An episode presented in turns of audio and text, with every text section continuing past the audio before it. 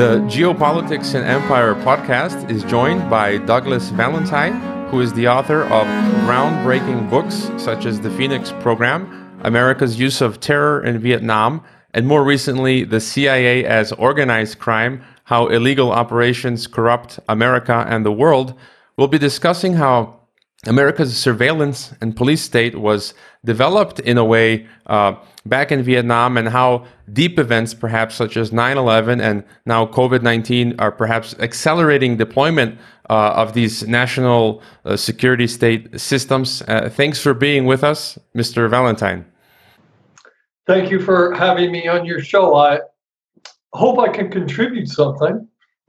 I, I think you definitely will. Uh, now, you've written some astounding books, such as The Phoenix Program.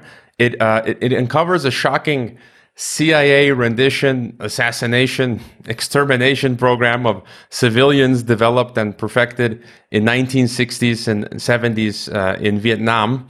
The development and deployment of these techniques and technologies have continued well beyond Vietnam onto war zones across the world and onto the streets of America itself. So perhaps to uh, give uh, our listeners a bit of a background, I don't think too many have uh, know about the Phoenix program, and so uh, when I used to teach at university, I would uh, mention it to my students, and so. Can you give us a brief explanation of you know what was the Phoenix program before we look at how it's you know being applied today? Okay. Um, the Phoenix program uh, was created by the CIA in South Vietnam in 1967. And um, uh, at the time, American forces had been in the country for about two years. The American military, Americans had been fighting uh, mostly the North Vietnamese who were coming down from uh, along what was called the Ho Chi Minh Trail in Laos and Cambodia, and um, coming over the Central Highlands and coming into uh, South Vietnam to fight main force wars, battles, you know, tanks and machine guns and, and soldiers, like in in um, Platoon, the Oliver Stone movie, you know, just combat. but at the same time, uh, the Americans could not win over the South Vietnamese population politically. And they were, um, the South Vietnamese population was supporting Viet Cong guerrillas who did not who did not have much to do with the North Vietnamese army.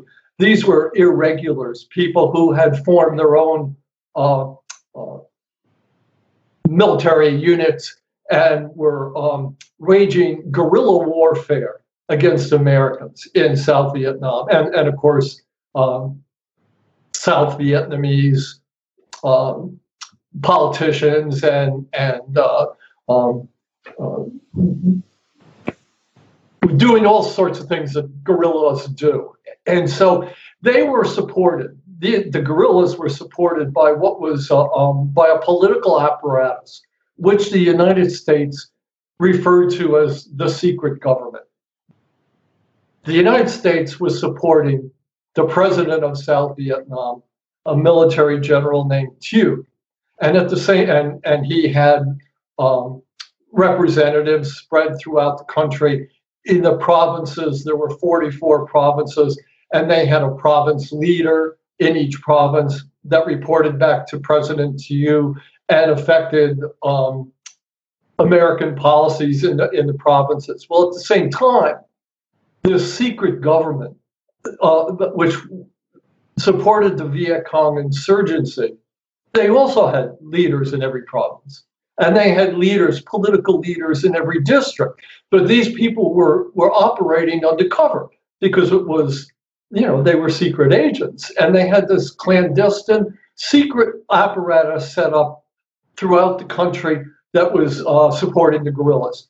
And the CIA developed the Phoenix program in 1967 to destroy that secret government, that secret apparatus of basically civilians in political positions who were supporting the war effort in, in South Vietnam. And the, and the principal way, there were a couple of principal ways of doing that. But the part that come, really becomes transferable to the United States is that the thing they had to do was to identify the members of this secret organization. Who, who are the members of this secret government? And they called them the Viet Cong infrastructure. And so the United States, through the Phoenix program, set up a surveillance system over everything, over every facet of South Vietnamese life. Uh, it began with everybody in South Vietnam having to have like an identification card. And then on that identification card was every piece of conceivable information about you and your family. That way they could know if somebody had a reason to travel outside their district or outside their village or outside their province.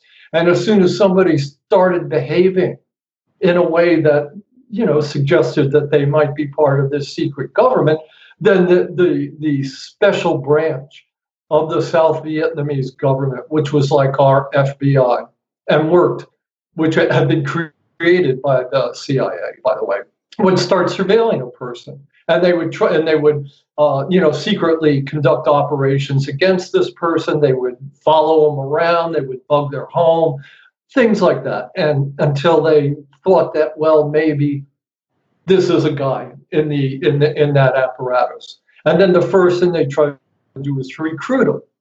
Okay, which you have to understand here in the United States when I start talking about um, Phoenix style operations here in the United States, the most important thing that the government wants to do once it identifies somebody as a dissident or somebody who's involved in Black Lives Matters or even the Proud Boys, any kind of organization that it doesn't feel it has total control over, the first thing they want to do is recruit somebody in that organization you know, they they don't want to disrupt the organization. They want to get somebody inside who can tell them what the plans and strategies of that organization are.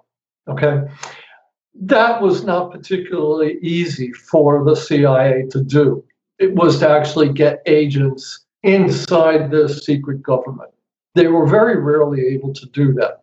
So, by and large, what they tried to do was kidnap these people and this is where you know the reputation for Phoenix as a um, kidnapping and assassination program begins because they couldn't actually you know these were really uh, hardcore ideological people who were dedicated to fighting the Americans in South Vietnam. So it wasn't easy to turn them into double agents. And the few times that they did turn into double agents, they were generally triple agents who were pretending that, you know, so there was this whole espionage war going on. And most Americans didn't speak Vietnamese, so they couldn't tell whether somebody was, you know, pulling the wool over their eyes or not, including their allies in the in the South Vietnamese special police and stuff like that. Okay, which is a problem they have around the world. But anyway, if they couldn't get somebody to turn or become an agent for them, then the next thing they would do is kidnap them and they had special teams that were set up to do that. And they were called counter-terror teams. And they were mercenaries in the employ of the CIA. um, and very often they would dress like Viet Cong guerrillas. And these were often uh, Viet Cong soldiers or North Vietnamese soldiers or criminals who had been let out of prison and went to work for the CIA. And these people had no connection. They were, absolutely, you know, no connection at all to the insurgency. They were dead set against the insurgency, and by and large, they could be trusted. And these people would go out at night, or you know, um, uh, uh, arrange other ways to get a person alone when he wasn't, you know, expecting anything. They would kidnap them and they would put them in an interrogation center. Now, starting in 1965. And this is another important thing to remember in terms of Phoenix coming back to the United States. In 1965 in South Vietnam, before there were two years before there was a Phoenix program, the CIA built what was called a province interrogation center. in every province in South Vietnam, in all 44 provinces. And these interrogation centers were, again, manned by the special branch of the South Vietnamese police. This was the FBI that the CIA created in South Vietnam, specifically to go after insurgents and, and people who were, you know, um, uh, trying to overthrow the government. And they built an interrogation center in, in, in every province. And they once they kidnapped somebody, they would take them to the interrogation center. If people are interested, and I know you just read the book, I actually inter- inter- interviewed the guy John Muldoon who built them. You know, he was a CIA he, he was a CIA officer who told me how he went about doing this and why they did it and how these interrogation centers worked. And and and the CIA staffed them with professional interrogators and and um, these places became known as you know torture centers where people were just worked over and worked over and worked over and, and uh, it's i think my book is the only book that's been written about the vietnam war that goes into the interrogation centers in any in any depth simply because i had this cia officer john muldoon who i interviewed tell me all about it but otherwise it's one of the CIA's most closely held secrets. Well, these interrogation centers are like laboratories to learn how to interrogate people, also. The CIA doesn't just interrogate people, it keeps records on how you do it and, and what methods work best. And these are all like little laboratories where the CIA is always studying and videotaping and sending reports back to headquarters where you know, experts work it over, look, you know, look it over and review it. And so the CIA really, re- in South Vietnam, perfects its interrogation techniques. It, it perfects building interrogation centers, and these become the model for all the black centers, black sites that the CIA starts building after 9 11 around the world they're modeled exactly on this. They're, they're, built the same way, probably by the same companies, you know, with the, the design the same way. And the interrogators will know, based on what happened in South Vietnam, the best ways of interrogating people. And one of the one of the you know uh, most uh, favored means of interrogating people was the uh, waterboarding you know, well, it happened everywhere all the time. And people learned that this was there in South Vietnam, that this was a really effective way of doing it. So then, once they had washed a person out in the interrogation centers, they would hand them over to the military or they would send them to prison or they just execute them, summarily kill them. And by, the, by 1969, the CIA had also helped build an interrogation center in every district in South Vietnam. That's 244 districts. So the interrogation center, that's like down to the in, in every county in the United States. Every state would have an interrogation center in every county where they could send dissidents to be worked over. If they couldn't capture a person, then this is when they would assassinate them.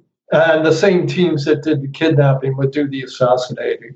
And lots of the assassination occurred um, during ambushes, waiting along, you know, knowing where somebody was going to be at a particular time and just waiting for him and then killing him and everybody who was with him. So that, you know, literally, they never rarely caught somebody alone you know, and, and when they would assassinate somebody, they ended up assassinating everybody around them. So at the end of by the end of the war, the CIA said it, it had uh, assassinated or killed 25,000 people. The South Vietnamese said they had killed around 40,000 people. Okay, according to their records. But nobody was counting all the extra people they were only counting the people that they targeted.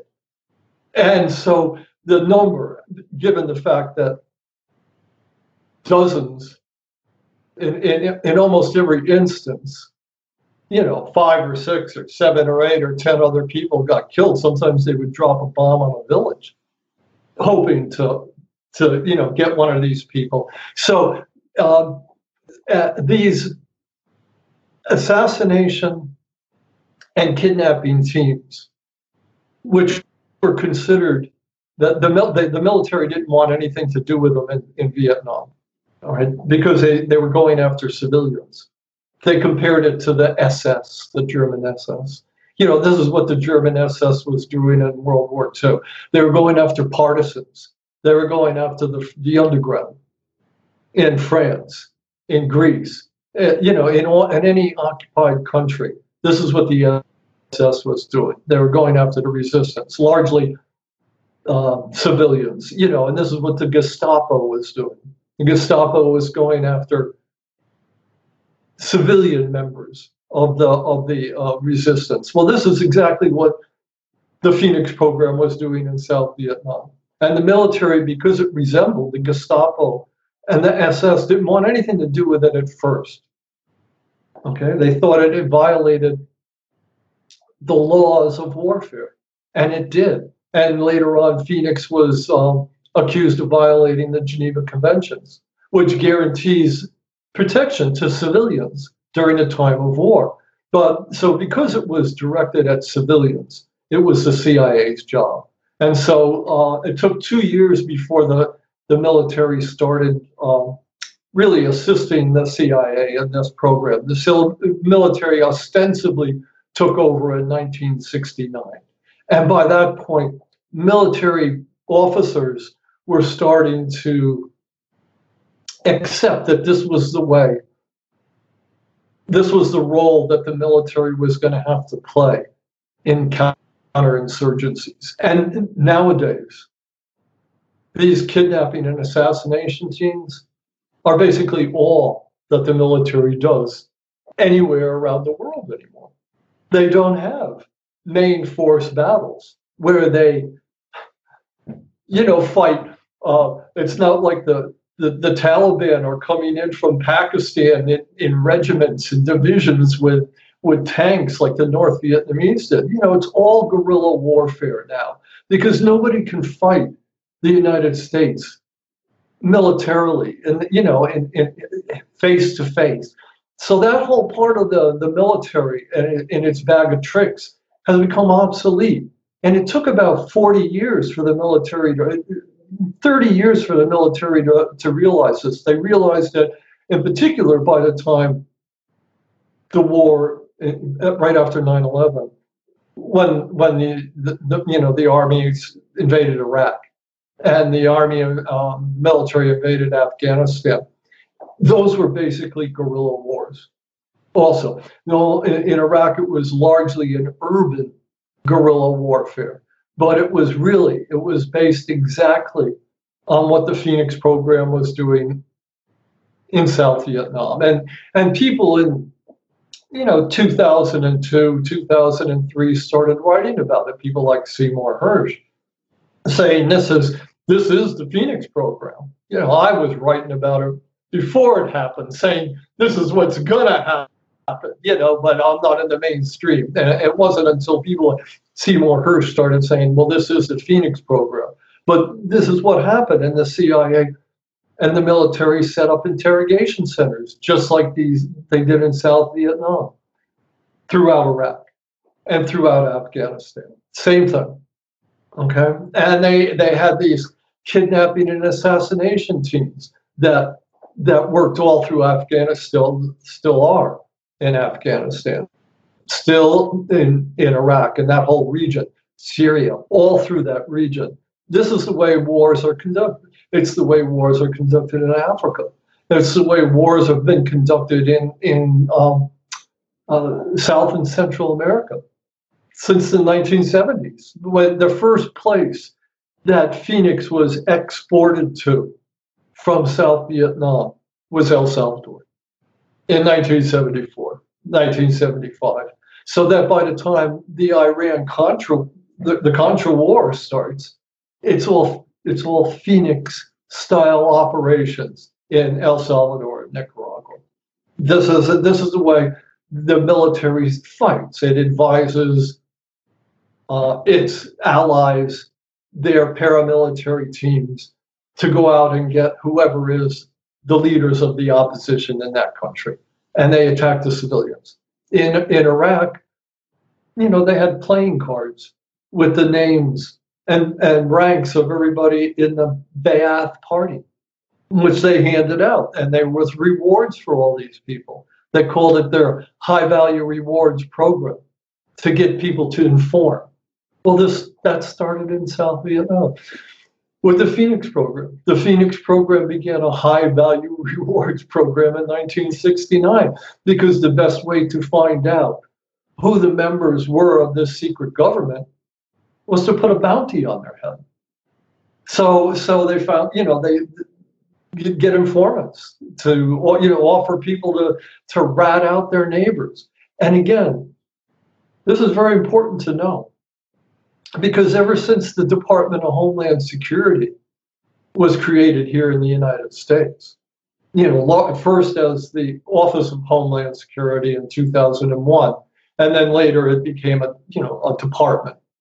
It went from an office in the White House, and then legislation was passed, and the Department of Homeland Security was created and spread throughout the United States. The main thing that the Department of Homeland Security does is it recruits informants all throughout the United States. And it does this in many, many, many, many ways. It, it does through business. The businesses, what's called the critical infrastructure here in the United States. Critical infrastructure. The internet companies, uh, you know, um, medical profession, uh, oil companies, transportation companies, communication companies. They all work with the Department of Homeland Security.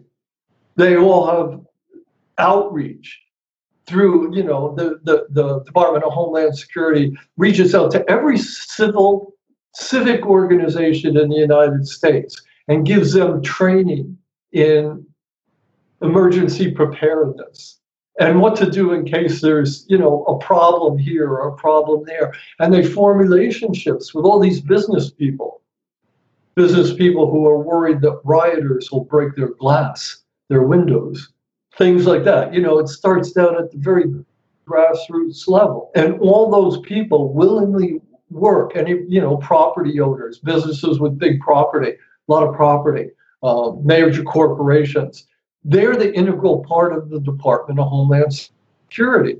And the first thing they do is they look out within their own business, they spy on people within their own companies to make sure that they, they look at their um, memorandum between each other in a hospital or at GE or for you know a paint company corporation in Pittsburgh and if they see any anything in the by surveilling the internal communications of people in all these country companies if see anything that that sets off a red flag they tell they tell the department of homeland security. You know so that's how this sort of phoenix blanket surveillance starts taking hold in the united states by the formation of the department of homeland security which in order to assure security in the homeland works with the people who have a stake in security. And those are largely business owners. And that's how it works at the very basic level, where those people are looking within their own organization for anybody who might be stepping out of line. And, and so, so there's many different ways that Phoenix comes back to roost in the United States. Um, but largely, and most importantly, it's through the psychological warfare aspect, the the way of of trying to win people over to a cause through propaganda. And this was one of the main features of the Phoenix program in trying to get people to become informants in South Vietnam against the, the secret government there, there, it was a very difficult thing to do because these were very committed people. It's not so much like here in the United States, where there is no cohesive, unified national resistance that works underground and is trying to overthrow the government. We don't have that. But they had that in South Vietnam. So they were trying to, again, just like they learned interrogation techniques in these um, interrogation centers, they also learned how to convince people to change sides. They learned to convince people how to defect, how to um, uh, uh, psych- how to work on them psychologically to wear them down, so they would not want to continue fighting.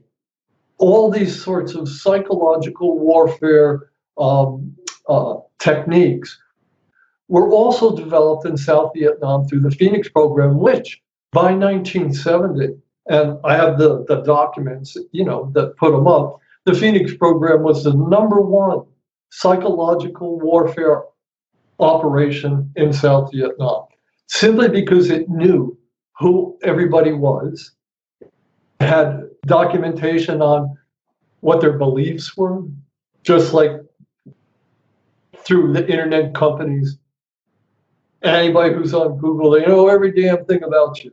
You know, I mean, if you if you like Nike sneakers, Nike advertisements show up on your iPhone 14 times a day, just like they knew everything, you know, on a very primitive level in South Vietnam about people. And they were using that information to try to get them to turn against the insurrection. Here in the United States, nowadays, they know everything about who you are. They're mostly getting you, trying to get you to buy consumer products. They know what your demographic is, you know, and the, and the companies that's, that sell you things know how, which buttons to push in order, you know, oh, there's a new line of, of um, hiking gear out, you know, and if you like LL Bean and you and you like healthy, you know, walking in the woods, you know, then boom, you know, this tells you to buy your new raincoat. Well, at the same time, on a more subtle psychological warfare level, messages are being communicated to everybody in the United States by the various political parties to uh, again, depending on your demographics, to get you to support the Democrats or the Republicans or Biden or Trump.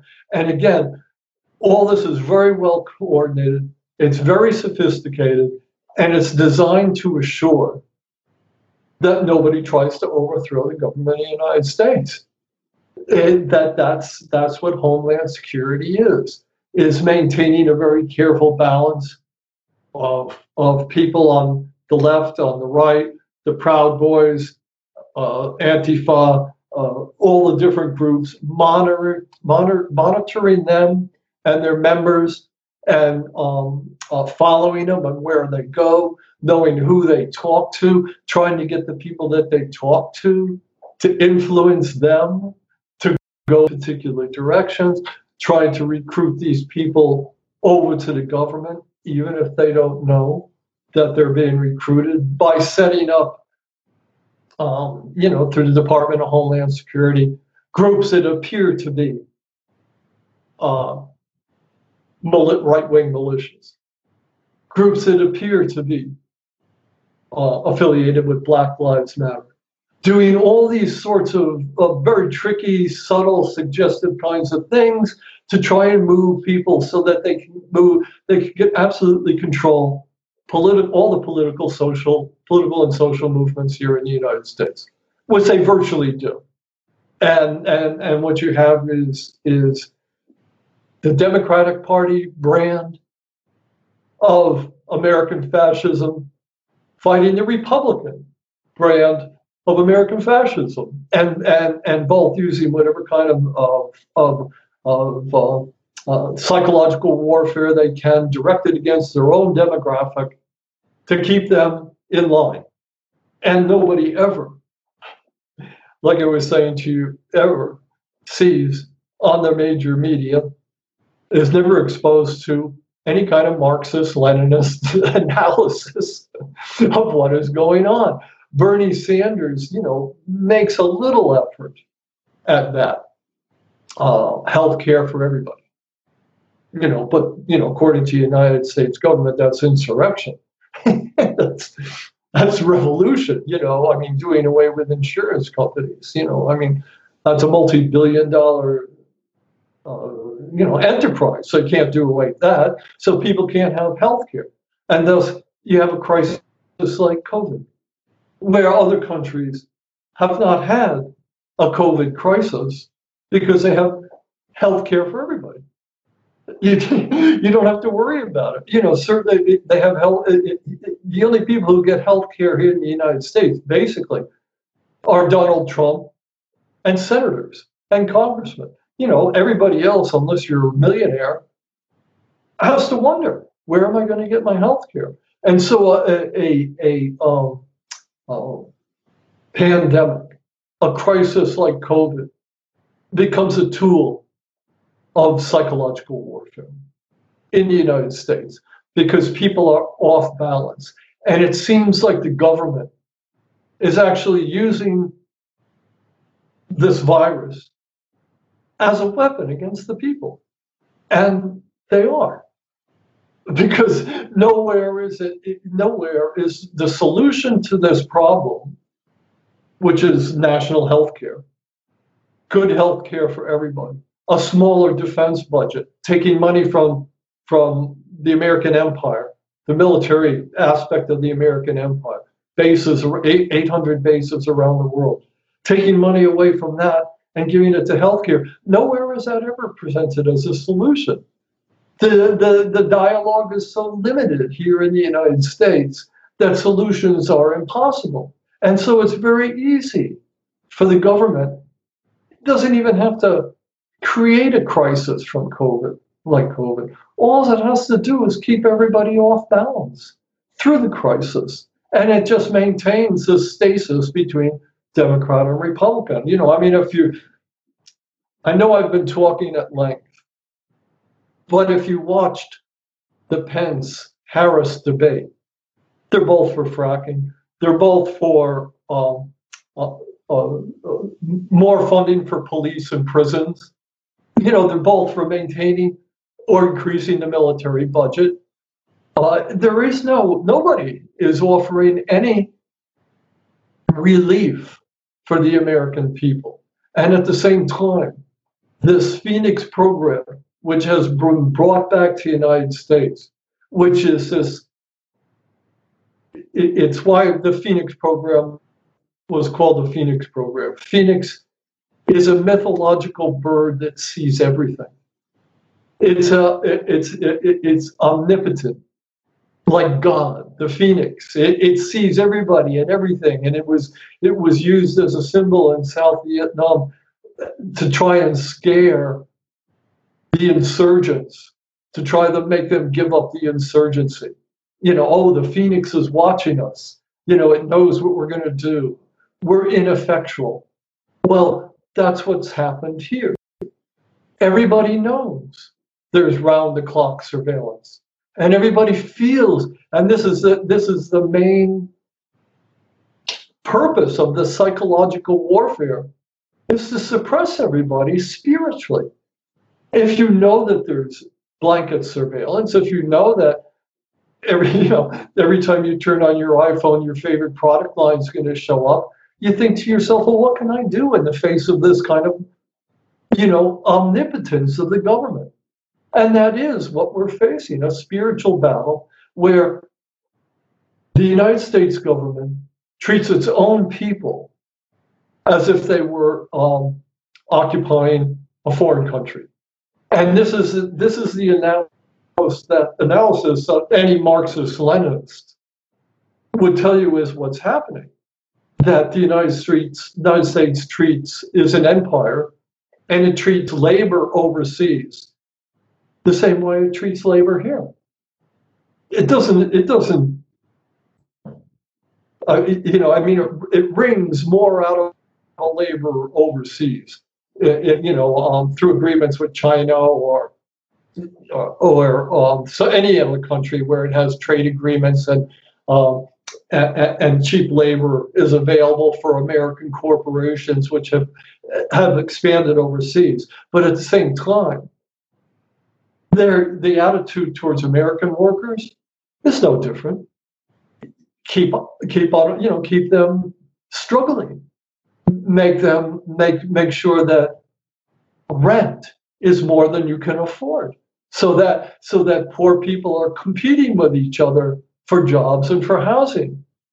Whereas if you had a Marxist Leninist government, this is the first, you know, like in Cuba, you know, despite all the um, uh, sanctions on Cuba, or you know, uh, Venezuela, where where um, they're also trying to work for um, the average person. The first thing you get are medical rights.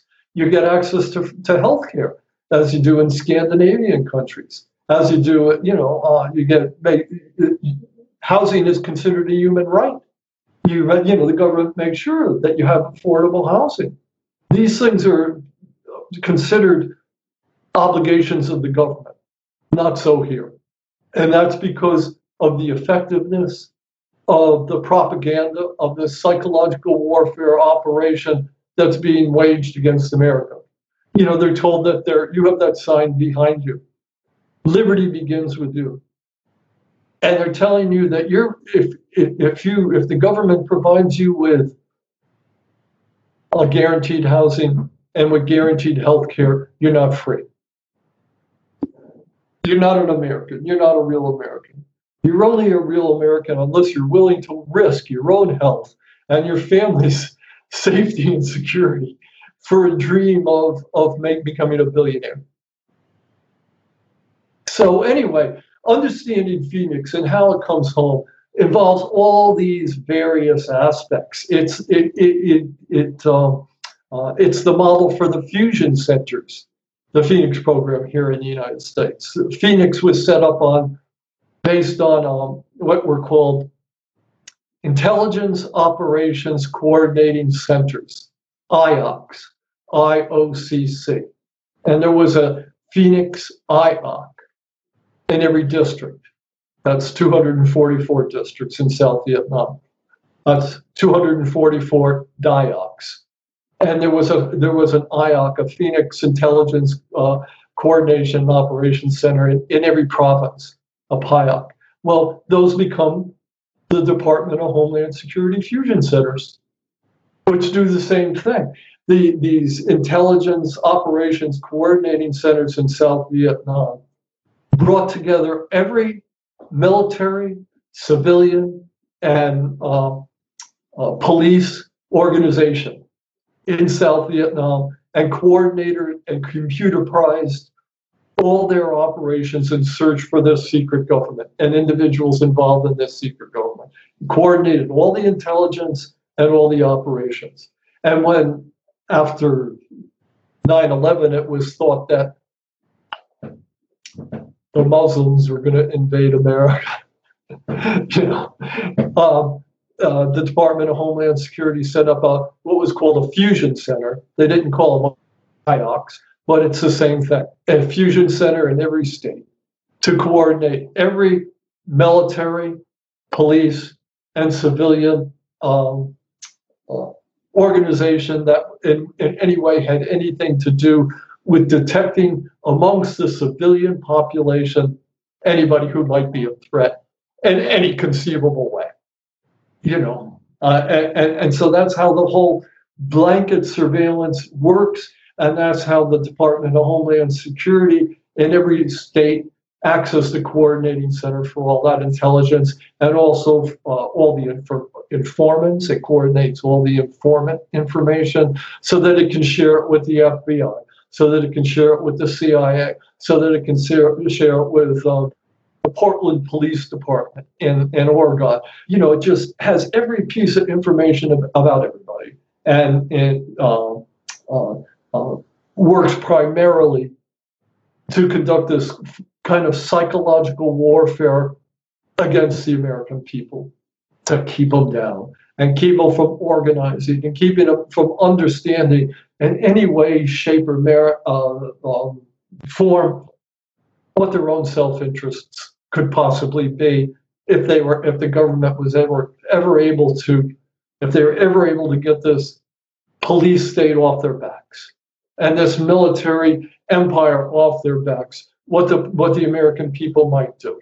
But as it stands right now they're just so weighted down by military propaganda by by police and surveillance and and even the surveillances of of every camera of, a business camera on every corner. Every time you walk into a store somebody's you know photographing you. You can't go to a demonstration while 40 people with iphones taking pictures of you. You know eh, people think well oh this is great because it can show police brutality. Well at the same time they're identifying every protester you know, and and then once they know who your name is, they know who all your friends are too, and and they can squeeze you in a in a million ways, and and and this threat just looms over American society. It's just this massive weight pushing it down. I don't know how else to explain it, but that's the 45 minute lecture. Yeah, I mean, you. A lot of the questions I gave uh, before we started the interview, you you pretty much uh, answered. And um, let me see. One of the scary parts of the uh, coming home to roost was discovering it was reported some years ago of black sites in Chicago. So you know this is not happening in Iraq or, or Afghanistan or Vietnam, where in Chicago they have black sites where people Americans were renditioned illegally, not arrest, arrested, tortured, and even killed. And I'm from Chicago, so this black site was not far from uh, you know where I where I grew up. So these these types of things are shocking. And you know, as you kind of gave us this big overview, I guess one of my final questions would be: Do you feel that, as you said, they've weaponized COVID? Um, and now they're talking about uh, bringing in all of these like additional surveillance biosecurity apparatuses. Do you see that the whole pandemic situation like 9-11 in some ways may advance further this surveillance um, you know home homeland security apparatus? And then you know what, what do, what do you see for the future? Are we going to be living in some brave new world orwellian totalitarian police state? Like is it already here? How bad can that get? Well for me the way I understand it and the way I see it. You know, having been steeped in all this for 35 years is not like the way people see it. You know, I mean, they, you know, it's um, um epistemology. You know, they, I have an environment, a mental environment that that because of being steeped in the CIA and the DEA and police and psychological warfare, I don't see how it can get any worse. You know, I, to me, it's everything is already in place. So that when something like this happens with COVID, it's simply managing it. Okay, well, how, you know, what difference would it make now if everybody had a chip in their head? I mean, they already have a metaphorical chip in their head from being propagandized. You don't actually need a figurative, you know, I mean, a, a material chip in your head. If you want to get rid of the chip in your head, you got to get out of the propaganda, you know, and shed that and start finding out factual ways to view the situation, you know, and, and a good step is to get off the internet you know, and start reading books and organizing with with people face to face. And I think that if COVID is doing anything that benefits the powers that be, the powers that control us, it's by teaching us, by separating us from each other more and more. It's this psychological distancing that that's stressing us all out. I mean, it really stress. I, feel the stress, um, you know, of of the lack of human contact, and and uh, at the same time, China has no more COVID cases. how can other countries have wiped it out, and the United States not. You know, so it suggests to me that,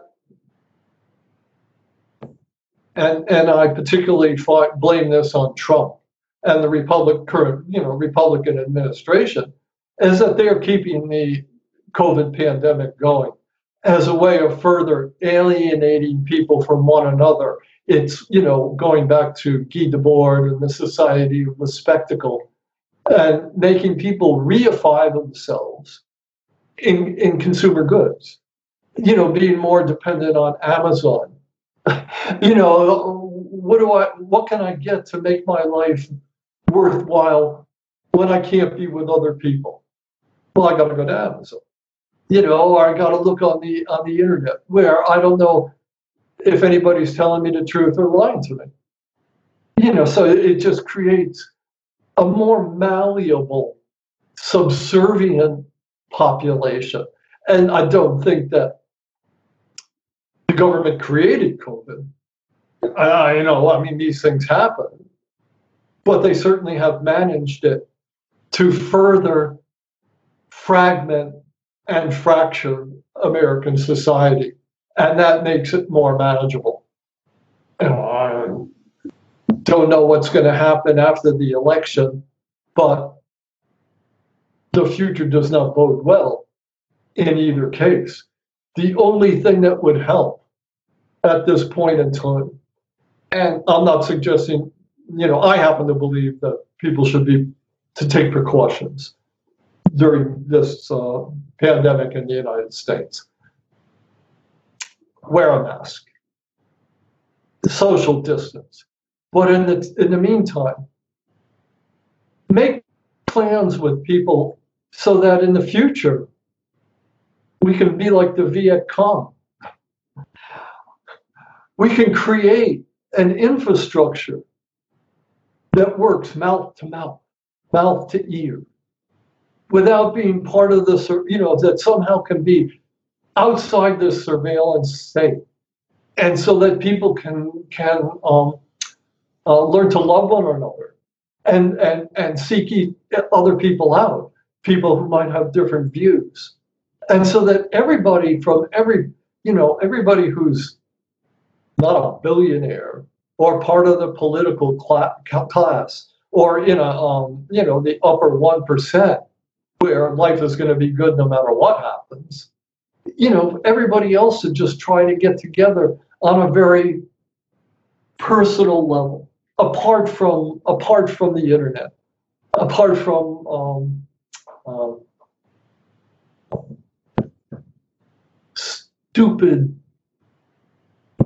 disagreements, the kind of disagreements that you see flaring up on Reddit or or Facebook where people just battle each other for no reason. You know, they're just being trained on, on social media to fight each other and, and to stand up for stupid reasons, for to back stupid causes, and for people to start really trying to break free of that, to get out of this this, you know, burdensome psychological warfare and to start using these this pandemic to see that the way out when the virus is behind us and it's safe to to work together to just try to connect with each other on a very human basis. And uh, that's the only the only means of redemption for america now for the only salvation is to get down to this sort of one-to-one in-person communication level of, of, of really just trying to understand each other and love each other and help each other out in a very organic, earthly way. And and I, you know, how the hell does anybody do that? Oh, I don't know. You know, I mean, it's everybody's got to want to do it, and maybe the pandemic will, you know, not will have a you know sort of a counterintuitive effect in the long run that that we really do need each other and we need each other's emotional support and that rather than fighting each other and arming ourselves, you know, and, and throwing Molotov cocktails at each other, and, and either metaphorically on the internet or, you know, in, in real life in demonstrations, to, to follow like the, uh, uh, to me, the example of really the Black Lives Matter people who stress nonviolence, um, who stress uh, raising your consciousness, understanding yourself and other people better and more intimately. You know, to follow that path and to see if that can lead us somewhere. Because God knows the path of consumer society and endless growth, you know, is just leading to to uh, the destruction of our own climate and environment. Uh, um, as you mentioned about uh, people going to Amazon, you know, for, for me, instead of purchasing something on Amazon, I'd rather, you know, spend my time talking to someone like uh, Doug Valentine. Uh, and I think that, that that's a much more useful uh, way of spending our time and for other people to listen to this. And as well as you mentioned, wear our masks. I like the mask uh, V for Vendetta you have behind you. I have one too. So I, I, I wear that mask. yeah, I have my mask there. Yeah. I, I might if if they let the kids out on Halloween, I might greet them at the door with my vendetta.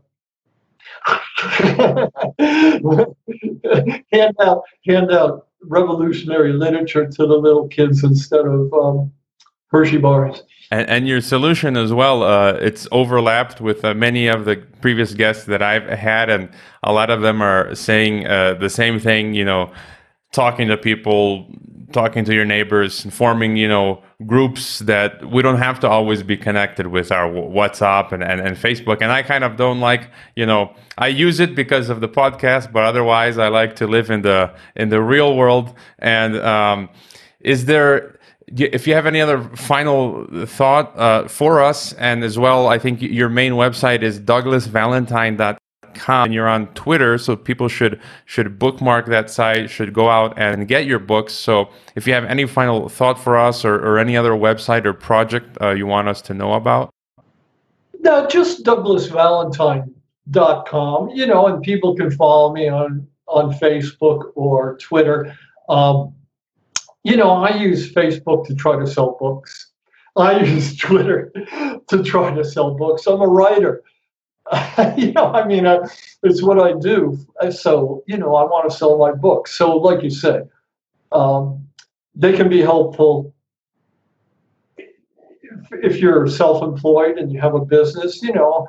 But uh, like anything, you have to be clear-eyed about it, and you have to be rational about it, and you can't lose yourself into Facebook, or you can't lose yourself into Twitter to the exclusion you know, of like going to the library and, and reading books and trying to educate yourself on on on um, on matters like you say the real world. You know, so so maybe maybe the the country is reaching a tipping point, and maybe the COVID will, if there's anything good that can come up out of it, just raise awareness amongst people about how much we really do need each other in a personal, intimate way and and uh, to try to put value on that more and a greater value on that contributing to each other's well-being than all the other things that are going on